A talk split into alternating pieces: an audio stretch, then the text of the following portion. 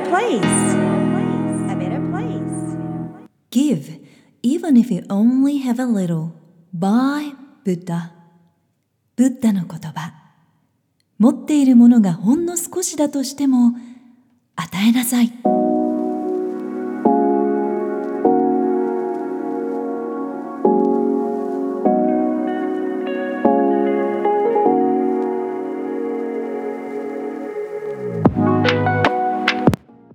Podcast Volume 124ポジティブ心理学幸せがブーストする5つのヘルシーな習慣。No.4 優しさ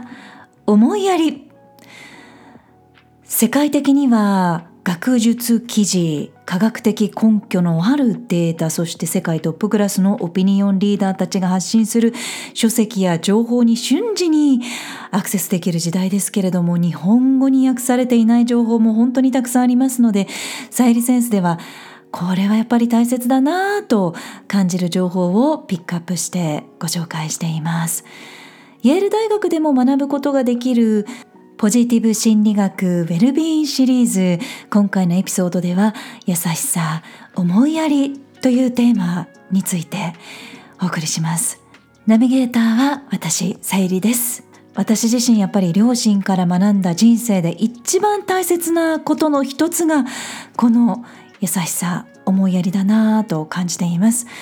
豊かさや幸せとはお金や物質的なものだけではなく時間に余裕があることや良質な人間関係そして自分の価値観を満たしたり相手の幸せに貢献できるという私はできるという自己効力感など目に見えない要素というのが豊かさや幸せを構成する一つとして本当に大切だなぁと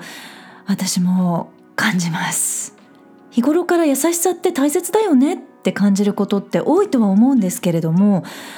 科学的根拠に基づいて理解できるとやっぱりより深く納得できますよね。リュボ・マークスキー・エトーの2005年の研究データによりますと優しい行為をした一日とできなかった日の幸せ指数というのが紹介されています。優しい恋をしない日のハッピー指数はマイナス0.2ということでマイナスの数字となったんですね。一方で優しい行為を1日に何度もした場合のハッピー指数はプラスに転じて0.4ということで大きくジャンプアップ。グラフで見たらねこれわかるんですけれどもすっごい違いなんですよ。そして人に優しくしたりしなかったり時々優しくしたりという場合はわずかにゼロを下回るマイナスの結果が出たということなんですよね。これは以前にもご紹介したウェルビンシリーズの中の幸せなお金との付き合い方のエピソードとも共通するなぁと感じますけれども誰かにいつも優しくしたり何か相手にプラスになれることないかなとか元気とか優しさをシェアしたいななんて考えられる共有したいと感じられるというのはやっぱり自分が整っているからこそできることではありますよね。ただ私自身の人生も変えてくれた大好きな考え方があるんですけれどもそれは今の収入とかスキルがどんな状態でも状況がいくら自分自身で納得できなくて恵まれていないなぁなんて感じたとしても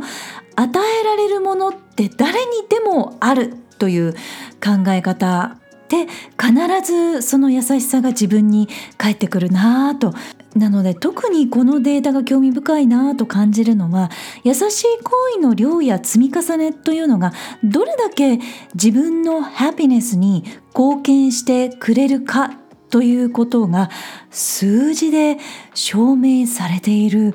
ということですよね。得よう得よう欲しい欲しいと思うのではなくて今日何を相手にできるかなと考えられる方が気持ちがもう断然穏やかでいられると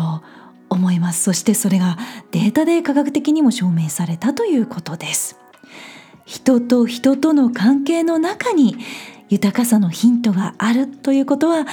間違いなさそうです。さあ次回は5つ目の習慣時間の使い方について英語の目標を達成するためのプランニングの方法と合わせて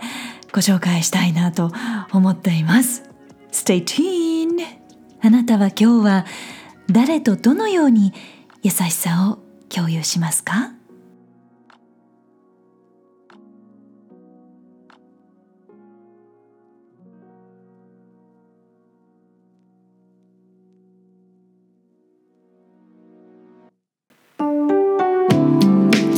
この番組は自分軸を確立し一人一人が自分らしさを最大限に表現することで世界がより良くなるというビジョンで配信しています。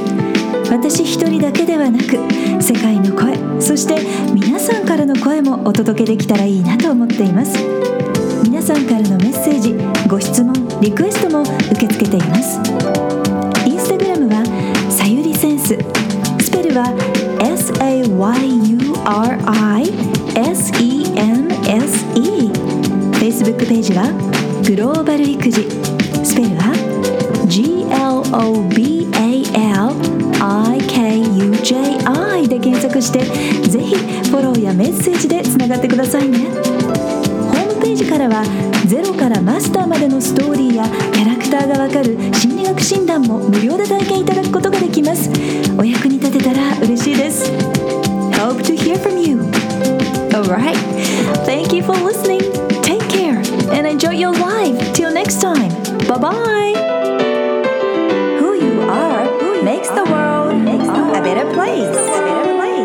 Better place.